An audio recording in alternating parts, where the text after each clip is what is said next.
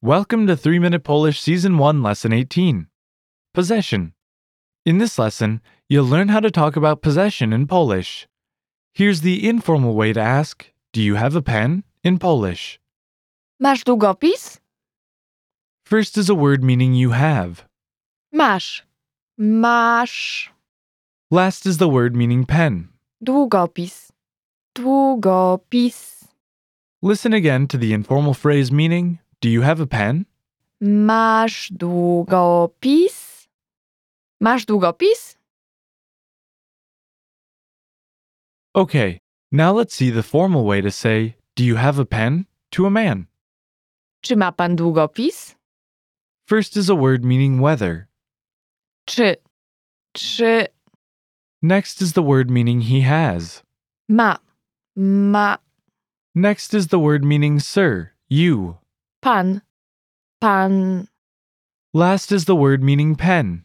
długopis. Długopis. Listen again to the formal phrase meaning, do you have a pen? when said to a man. Czy ma pan długopis? Czy ma pan długopis? Next up is the way to say, yes, I have. Tak, mam. First is a word meaning yes. Tak, tak, Last is the word meaning I have.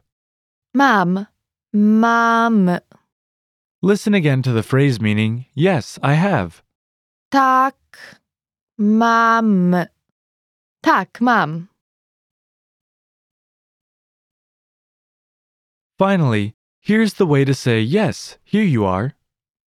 Tak, proszę, First is a word meaning yes.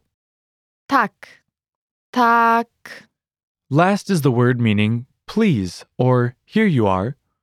proszę, proszę, Listen again to the phrase meaning, yes, here you are.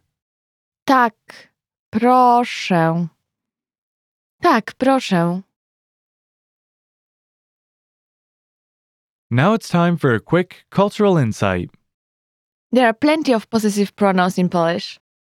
The form of the pronoun changes with the gender of the noun that follows.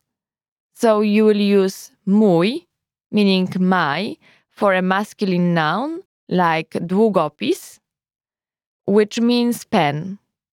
But you would use moja, meaning my, for a feminine noun like książka, which means book.